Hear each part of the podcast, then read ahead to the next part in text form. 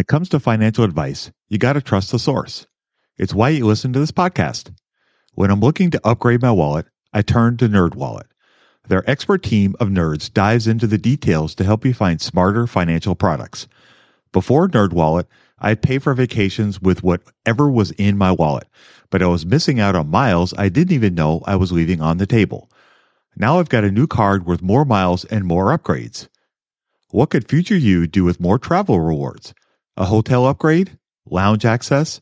Wherever you go next, make it happen with a smarter travel credit card. Don't wait to make smart financial decisions.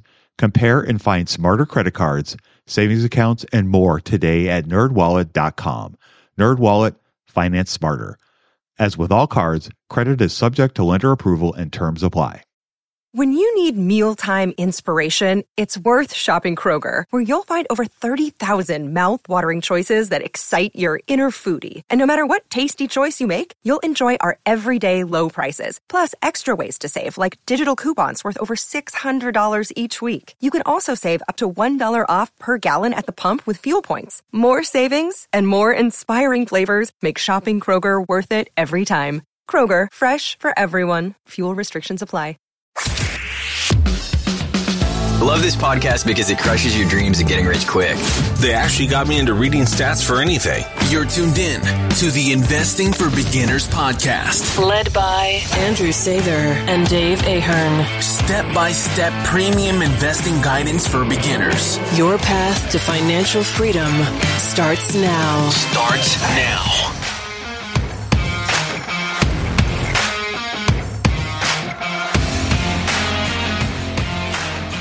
All right, folks. So welcome to Investing for Beginners podcast. Today we have episode 332.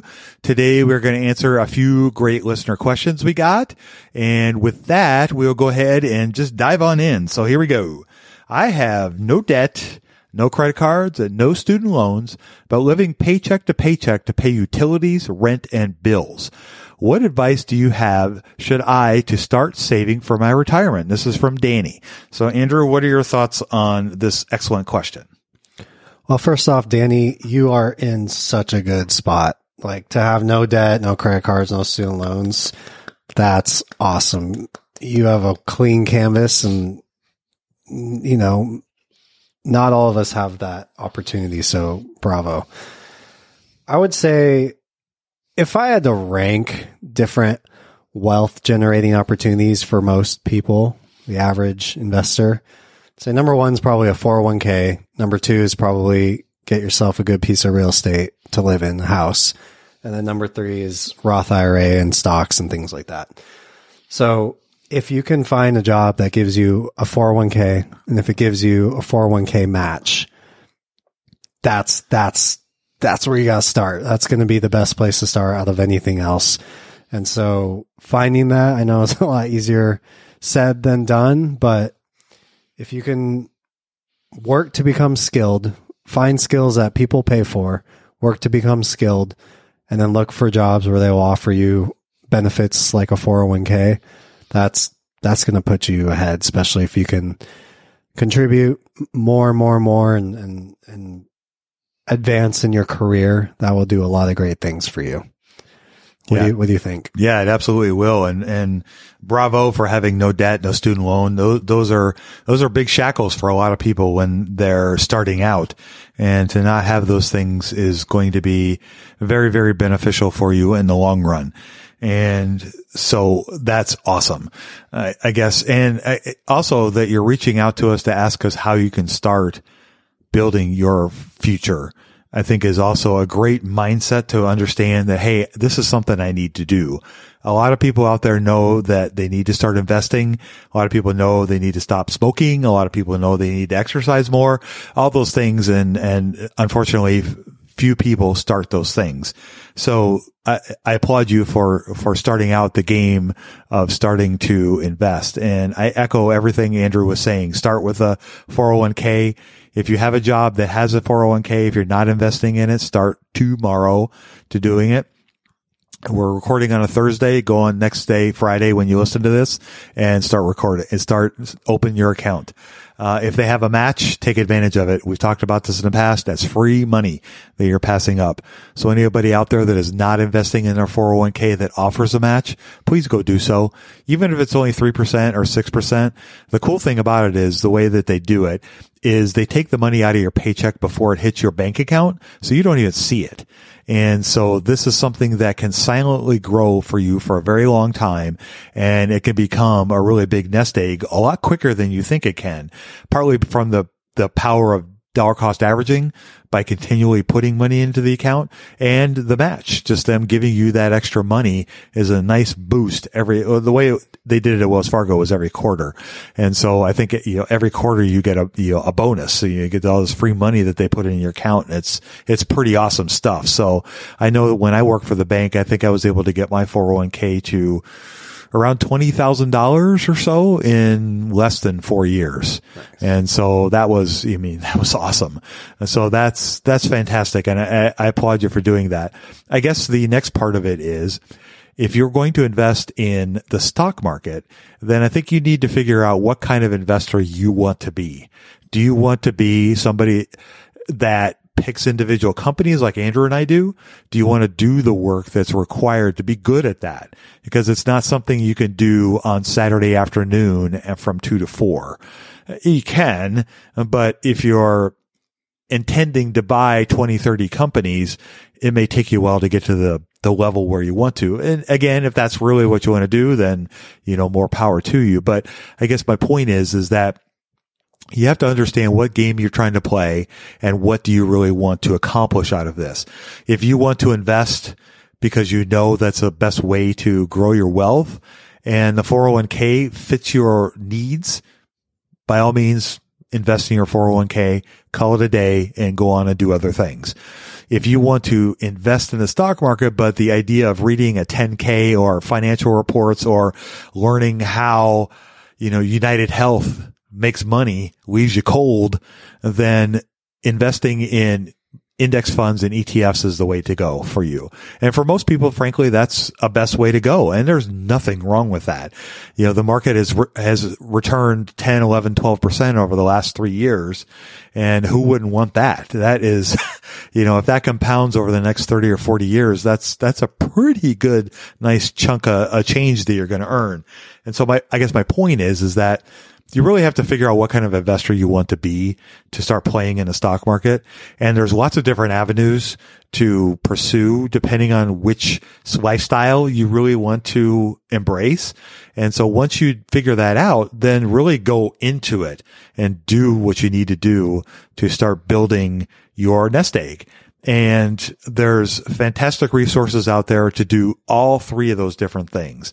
And there is no one that is air quote better than the other. Andrew and I like individual stocks because we think that we like the game. We love learning about companies and we think that's the best way to grow our wealth. But we're also willing to put in the time. We're, we're going to do the reps that are necessary to get where we need to go.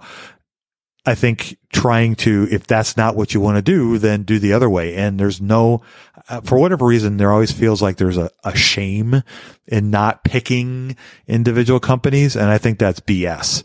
And so I think you need to figure out what's best for you and embrace it and do it. And by starting off with no debt, you're in a great place to start, Danny. So uh, kudos to you. Don't have time to search the whole stock market. Tired of waiting through endless information Instead, get my trusted stock picks at valuespotlight.com.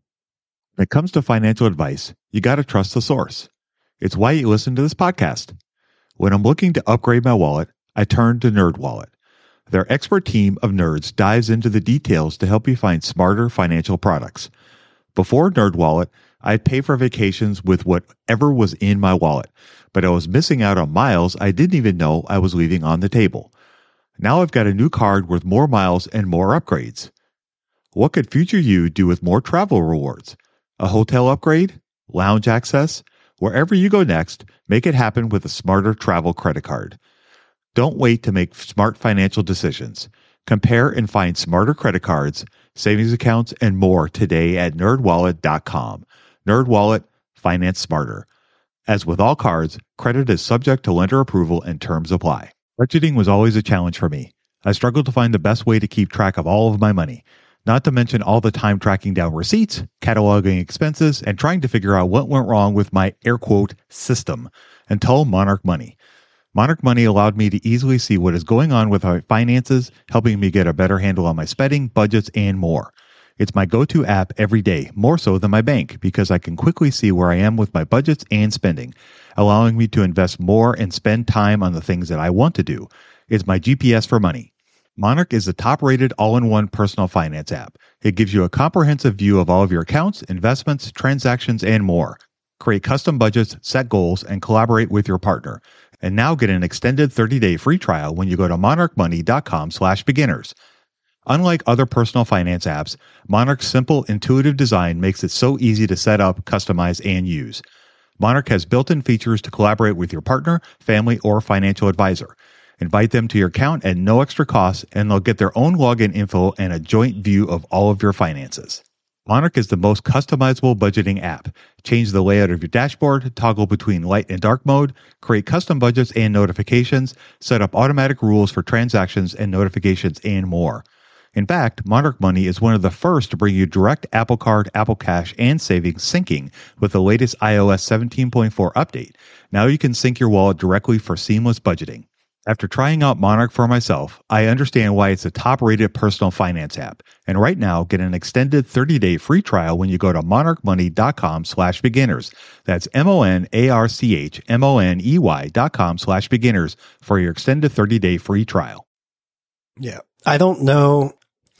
I don't know how old you are, Danny. Um, something I haven't said in at least a couple months, so I'll throw it out there because it's something I've said since the beginning. You don't need a ton of money to start investing and you can actually generate a ton of wealth from a little bit of money if you have a long time horizon. So the one example that I've, so the one thing I've kind of hung my hat on this whole time is if you took just $150 a month and you put that into the market and if you can earn 11% on that money over 40 years, now it sounds like a long time, but the the compound interest on that money growing at 11% a year, it turns into a million dollars. And we're just talking about $150 a month.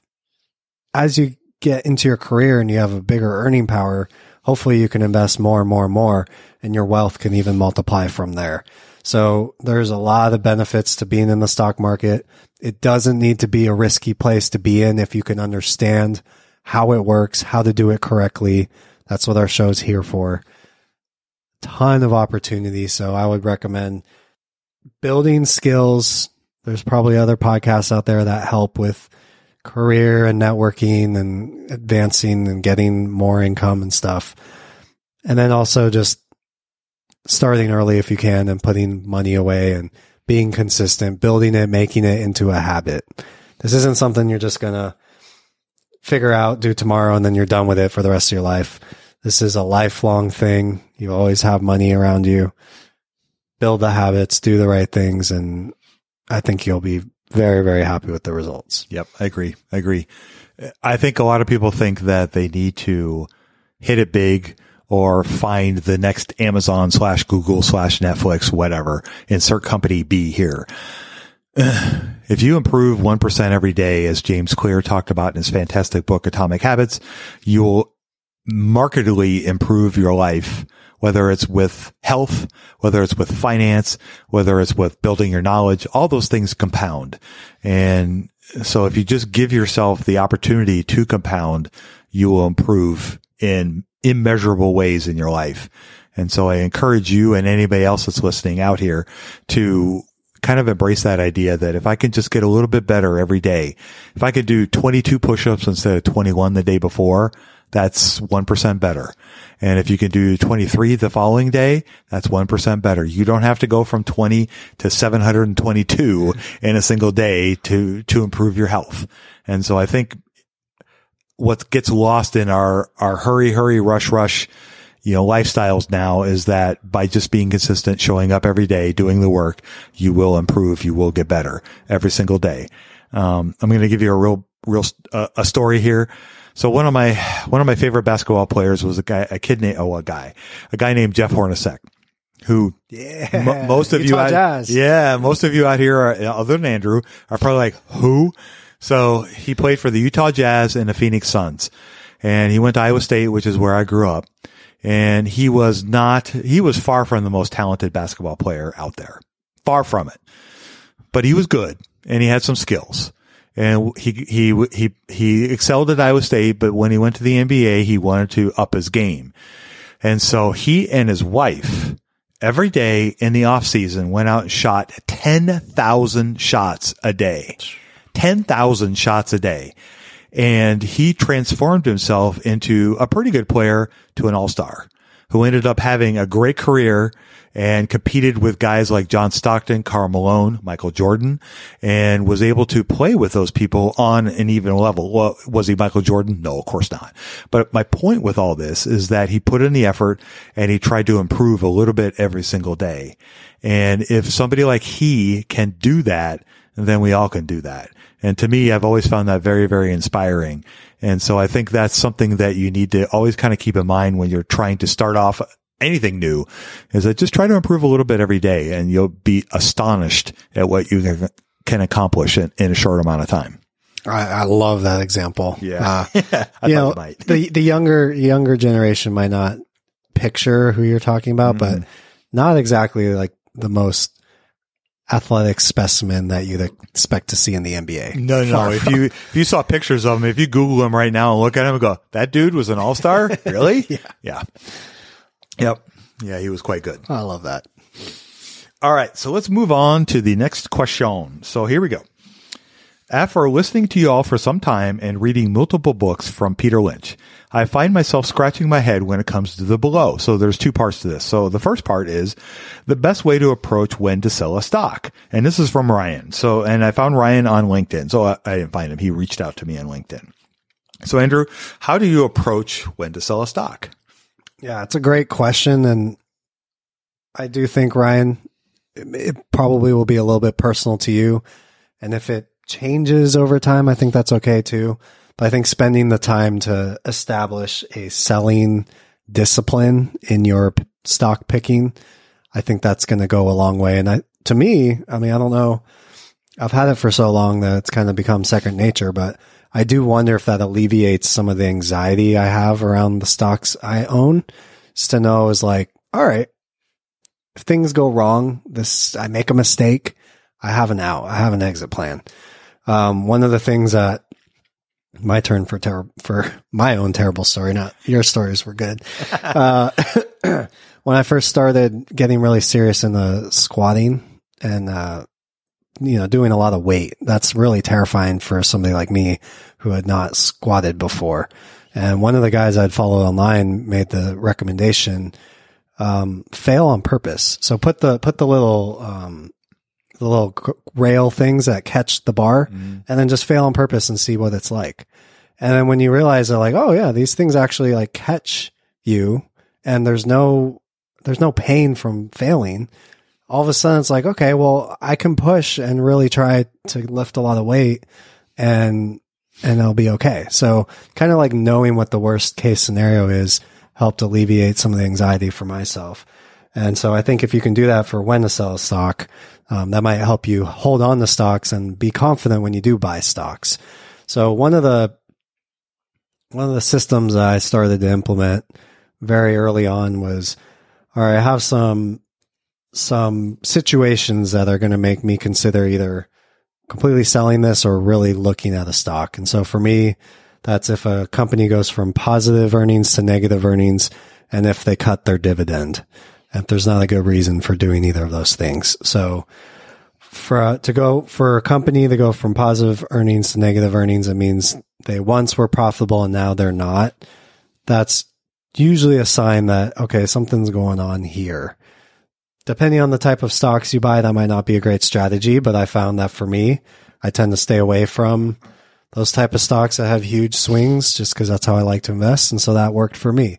Maybe for somebody else, it looks differently, but to have, I think there's a lot to be said for having rules and boundaries and whatever those are, if they're based on history and, and what you understand about the history of the markets, I think looking at earnings and looking at dividends is a great place to start.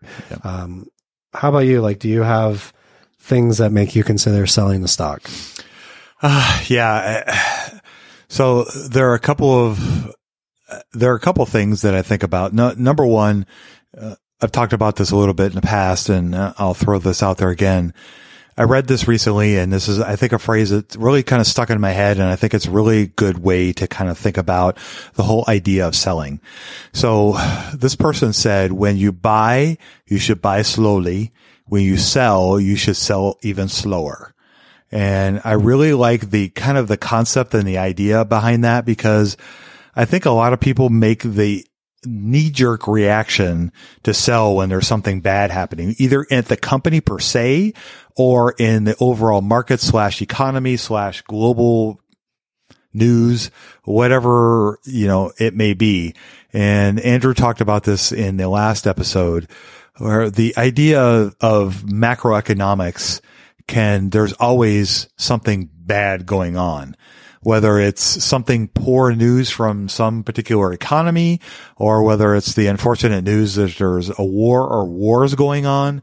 Uh, there's just, there's always bad news and there's always a air quote reason to sell. But I have found that the best reason not to sell or to, I guess, a filter is to think about has anything fundamentally changed about the business? Has the company that you're talking about gone from selling this particular service or this particular widget to selling pizza. And it's like completely opposite to what it is that they do. And if that's not the case, then I try to really think more about the reaction of what it is the business is trying to do and how is this news really impacting the company. And a lot of times you will read, you know, if you go to any particular website, it doesn't matter which one, you'll see all kinds of different commentary and news about this company and that company. And sometimes it's warranted. Sometimes it's justified, but sometimes it's not. It's just, you know, so and so has, you have to realize that everybody has a, motive and a motivation. And so somebody that may be super negative on the company they may have owned the company for a long period of time and they've been burned because they haven't gotten a good return from the company. So now they're bitter. They're bitter about the company. And so anything that comes out of their mouth is going to be negative. And if you read that and you react to what their reaction is and their situation is without doing your work and your due diligence on why that particular company is bad, then you're, you're just kind of feeding into the herd mentality. You're following you know, where everybody else is going. And to be a productive long-term investor, you really have to, you really have to embrace some idea of contrarian, contrarianism. It's easy for me to say. And you really have to understand why it is you own the company. That's why I, I kind of preach this idea of writing something down, putting it on your iPhone notes or writing it on a Google Doc or a Word document or putting it out online, you know, social media, whatever, somewhere where you document why did I buy this company and why I really like this company or why I don't like this company. Because when you document it like that, our memories are not as great as we think they are. And sometimes in the heat of the moment, we may think, Oh, I thought this, but you really didn't. And so if you go back and have that documentation, you can look back at yourself and go, Oh, okay. That's what I said. And that can help sometimes avoid you kind of going with the herd and, and, and buying it. I would say probably selling is probably the hardest thing to do investing. I, I think buying is easier because it's easier to be excited about a company. Mm-hmm. It's a far, far harder to sell something, especially after you've owned it for a while or really liked it, the product, the stock, you've made money on it. All those things can, can leak into our bias about what we feel about a particular company. Let's say that the CEO is somebody we really like and admire and they leave. And the person that takes their place is maybe even better and even more qualified than the other person, but we sell because, you know, the leader left. Uh, you know, there, there's, uh, this is something I'm going to have to face probably, unfortunately, sooner than later is that, you know, Charlie Munger has, has passed and at some point Warren's going to pass and he's not going to be driving the bus with Berkshire. And that's one of my best investments. And I'm going to have to deal with how, how do I deal with that? Am I automatically going to sell? Nope. But it doesn't mean that I'm not going to certainly watch it a lot more closely maybe than I do now. So I think there's lots of different reasons why to sell. And I know Peter Lynch has some good ones. Uh, one that I would really look at would be Philip Fisher. Uh, he wrote a book called, uh, Uncommon Stocks and Com- no, Common Stocks and Uncommon Profits and fantastic book. And you can find his, his checklist for both to buy and to sell, uh, with a simple Google search. And he has some great rules, like f- four or five rules that you can kind of use to adhere to help you kind of guide your selling decisions. So those are some of my thoughts. What's the best way to get started in the market? Download Andrew's ebook for free at stockmarketpdf.com. Yeah, the if I could just beat that horse one more time, the idea of Beat away, baby. that idea that you ask yourself, has anything fundamentally changed with the business? It's a hard, it's a hard one, but if you do see it, I think it's important to act on it.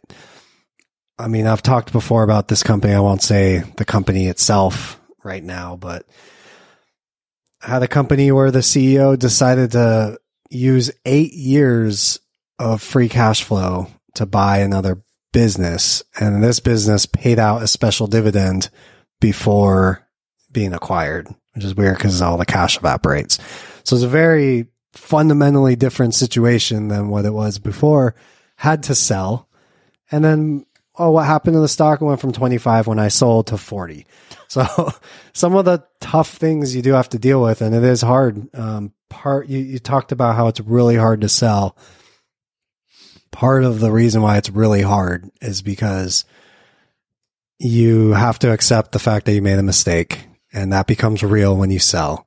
And you also have to accept the fact that the market might not agree with your sell and that the company probably will. The stock probably will go up from when you sell because that's what the stock market does over a long period of time.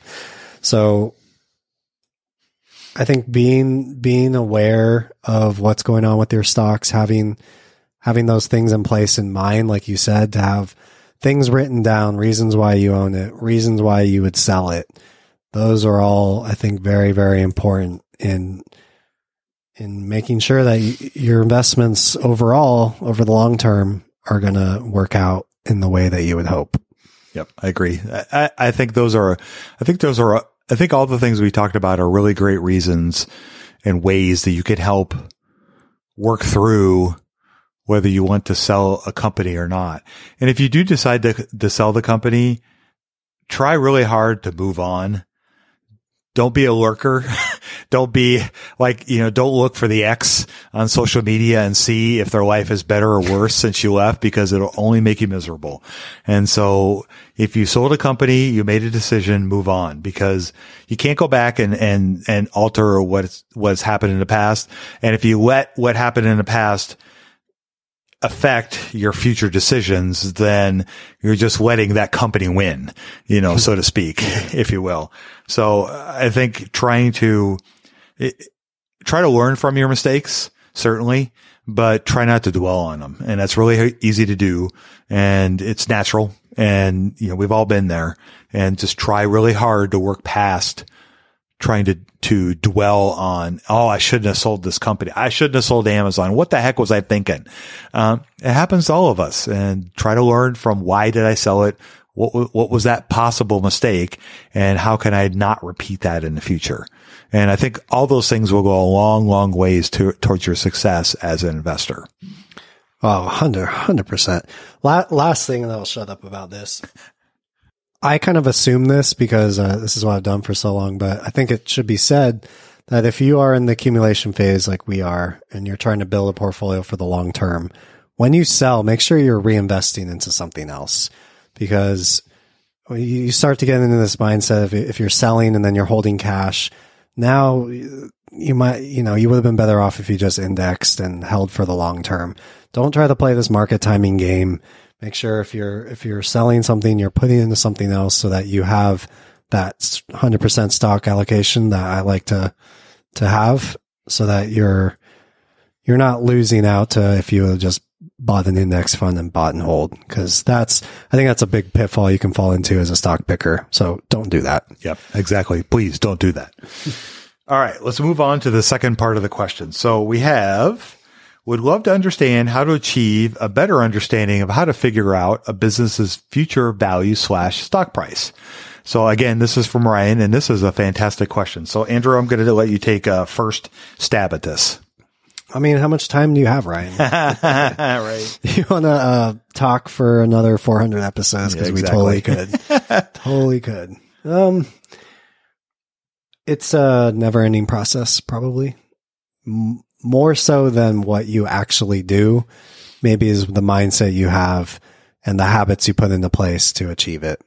So I think having a curious mind, always trying to get better, uh, to go for full circle on what you're saying, Dave, like get 1% better every day. Um, that's going to be a, it's going to be probably your most valuable asset. Yeah. Yeah. What are your thoughts? Oh boy. Um, when you start to lots, when you start to go down the rabbit hole of trying to figure out what a company is worth and at what price I should try to buy it, I think you really need to figure out you need to you need to learn some of the different methods and try to embrace a few of the methods. The typical ones uh, kind of fall into the relative valuation idea. So when we talk about that, we talk about metrics, price to earnings ratio, price to free cash flow ratio, price to book. Uh, some of those kinds of things are really great ways, especially for beginning investors to try to get in a sense of what this company is worth. As you get a little more comfortable with financial statements, you can start to look at ideas like a discounted cash flow or DCF. You can look at a reverse DCF, which is a great way to kind of find out what the market expects for the company to do. And it really comes down to kind of figuring out kind of the science of valuing a company or figuring out what a good price is to buy and then really putting in the reps. You need to spend time doing it. Uh, I probably do five to 10 DCFs a week and I, I do them a lot. And it's part of my air quote screening process to try to find companies that could be potentials that I want to learn more about. And hopefully over time, I've gotten better at doing those because I've done it more and more and more and more. Am I always right? Nope. Am I going to make mistakes? Absolutely. And I think the thing you need to remember is that any model is only as good as the inputs that you put in it. And so garbage in, garbage out. And so I think the better idea is to understand that those models, whatever they may be, I mean, you, you could choose a litany of different kinds of ways to, to find how much a company is worth.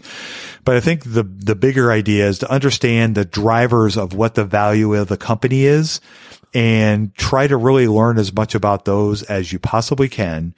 And then understand that the models that you're f- using to try to figure out a value of a company are only as good as the inputs we put in and that they're going to be filled with our biases, our thoughts, our loves, our likes, our hates, whatever are all going to be filtered into that and never, ever, ever, ever, ever, ever, ever, ever buy a company based on doing a DCF or discounted cash flow model.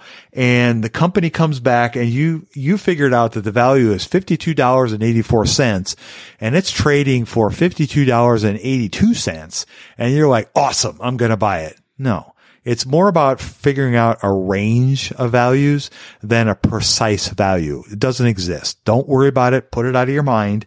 And you know, any of those are, of you that are listening that are OCD, please step away from the DCF and understand that it needs to be more of a range of values uh, that are potentially possible than a specific value because it doesn't exist.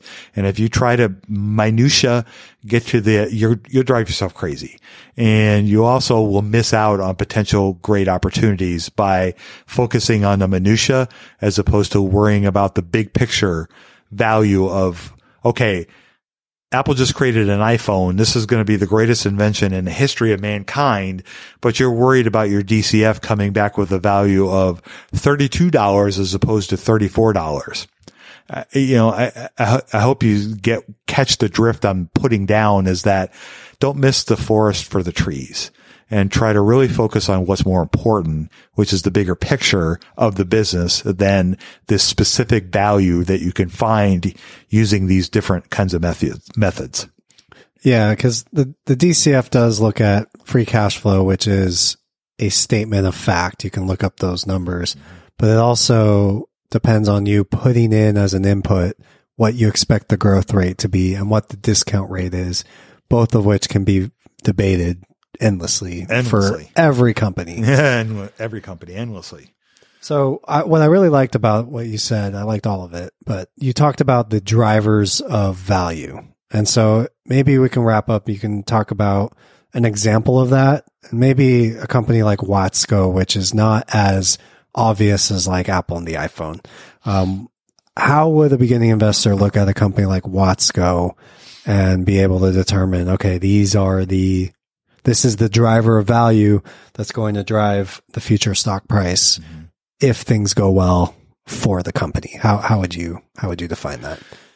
Well, you really have to understand when you think about uh, trying to value a company, there's really kind of three main, according to Professor Damodaran, there's three main drivers of value of a business.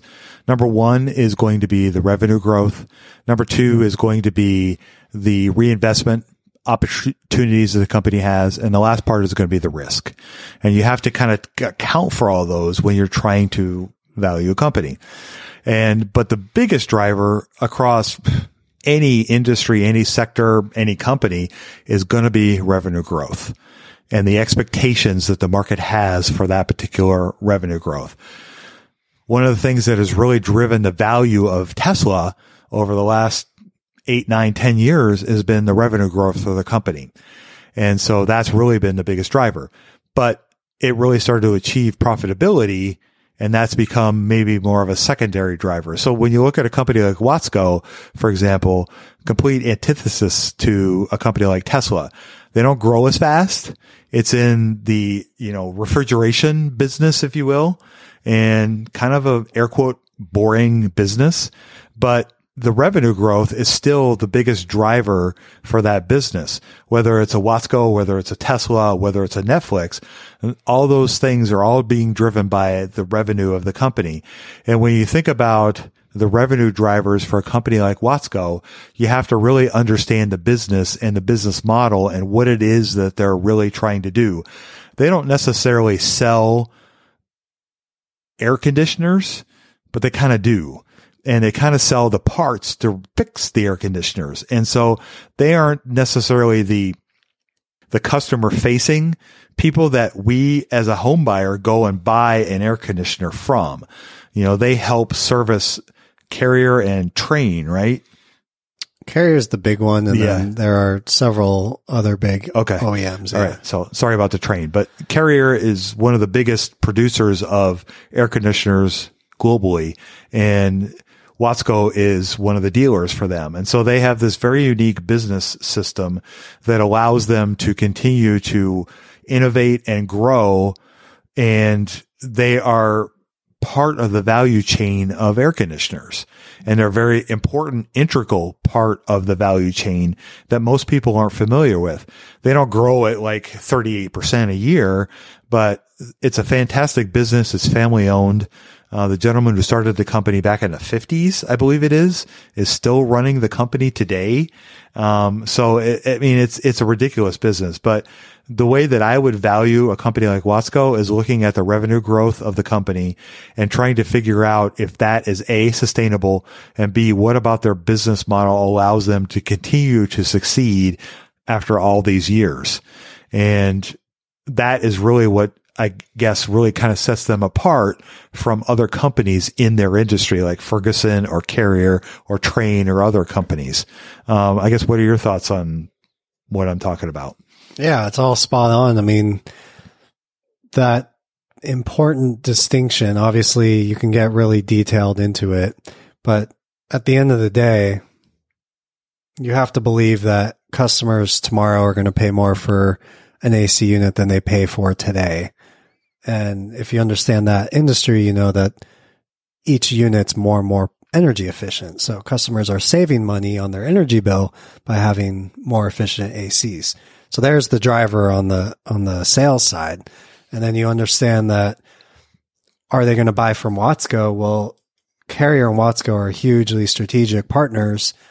Do people love Carrier? Yes. If they do, then they'll, they'll buy from Watsco. So it, it does take kind of knowing the business to, to make those conclusions, but you can make broad conclusions like that. And that helps investors in Watsco, like myself and Dave, to understand that, okay, as long as these drivers are in place, I feel pretty good about holding the business because there should be revenue growth there. And there's, it's not rocket science to how that revenue growth is going to happen. Like we can, we can lay it out once we understand the business. And so when I think of valuation, like from the most basic sense, mm-hmm. is this business going to be more profitable or less? Sometimes it comes down to just those simple things. Yeah. I mean, it, it doesn't have to be, I think a lot of times we, we feel like it needs to be super complicated. Yeah. And we, we need to make it super hard. And we don't get style points at the end for being, you know, the most difficult and complicated and complex. It's all about being successful at what we do and what the company does. And I, I, I go back to this quote from Albert Einstein. Make it as simple as you can, but no simpler. And I think that really kind of sums up how we need to think about valuation. You don't need to, you don't have to have the hardest, most complicated model in the world.